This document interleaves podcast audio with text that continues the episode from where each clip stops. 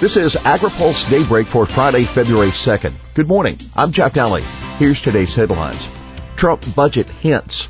How cuts get momentum. More HSUS turmoil.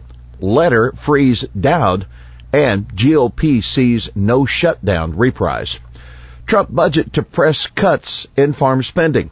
President Trump's fiscal 19 budget is due out February 12th, and it looks like the White House is going to make many of the same proposals as last year to slash spending on farm bill programs.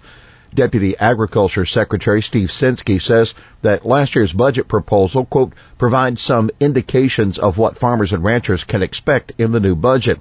Censky, who was speaking on the sidelines of the Crop Insurance and Reinsurance Bureau's annual meeting yesterday, wouldn't go into detail about what might be in the budget.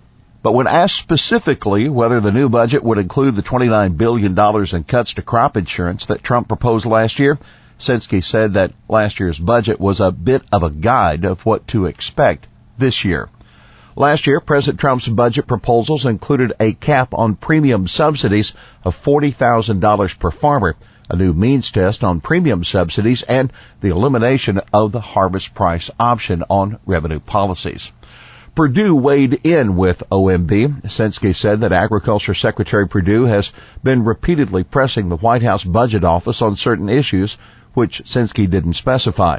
Perdue didn't take office last year before the FY18 budget was largely finished. The FY19 budget is going to maintain spending that we think is important for stability for farmers and ranchers, for maintaining the basic programs, for maintaining a lot of what is important to grow our agriculture industry, but it's also going to contain some proposed cuts as well, according to Censky. Ex-RMA chief OMB proposals can gain momentum. Former Risk Management Agency Administrator Brandon Willis, who was also with the CIRB meeting in Scottsdale, Arizona, says there's reason to be concerned about continued proposals to cut crop insurance, even if there is resistance in Congress initially. He said the president's budgets are somewhere between an annoyance and a real threat, but they can gain momentum over time.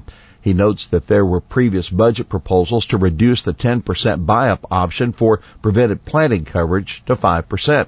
This year, the agency made the same changes administratively.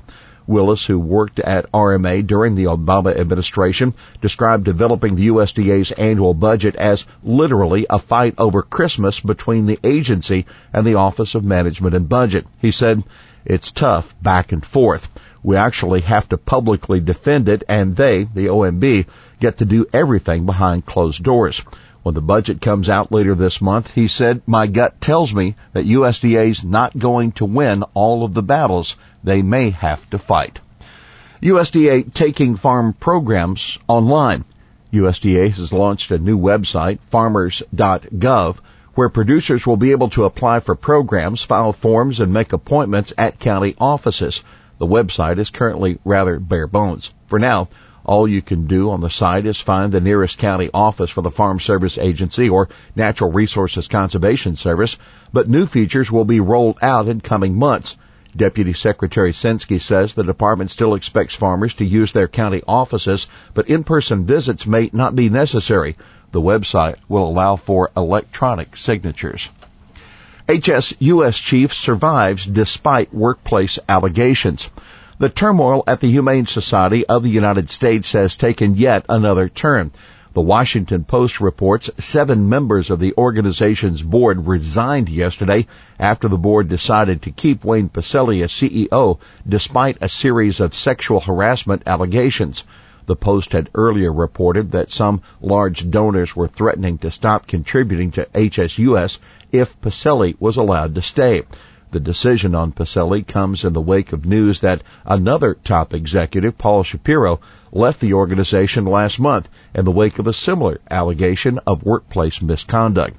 Pacelle and Shapiro were driving forces behind the organization's efforts to force changes in animal agriculture an organization that was formed to monitor and to criticize HSUS that Humane Watch hopes that the turmoil will draw attention to a TV ad that the group is running around Sunday Super Bowl. The 30 second ad, which was developed before the latest controversy surfaced, carries the message, give to your local shelter, not to HSUS. Doud free for Senate vote.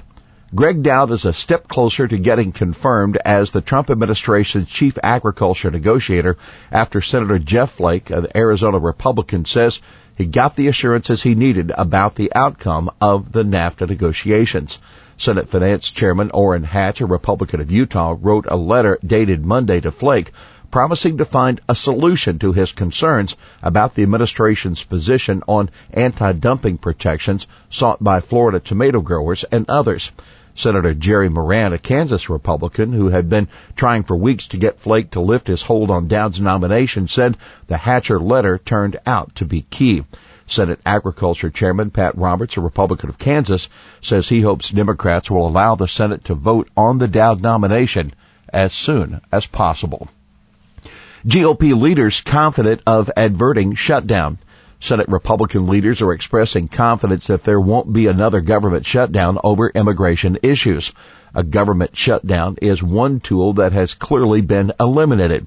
There's no education in the second kick of a mule. That quip of Senate Majority Leader Mitch McConnell speaking at the GOP congressional retreat in West Virginia.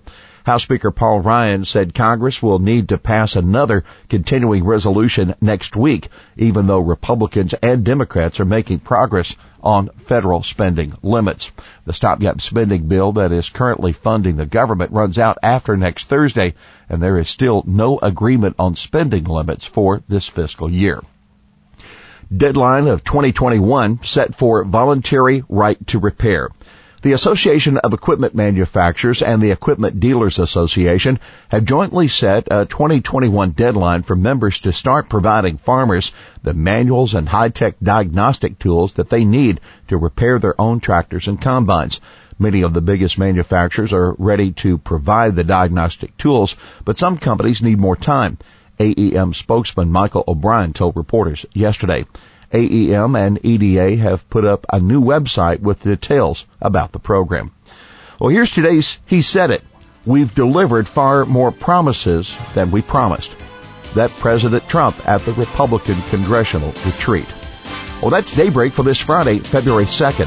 AgriPulse Daybreak is brought to you by Watkinson Miller and the United Soybean Board. For the latest news out of Washington, D.C., visit agripulse.com. For AgriPulse Daybreak, I'm Jeff Daly.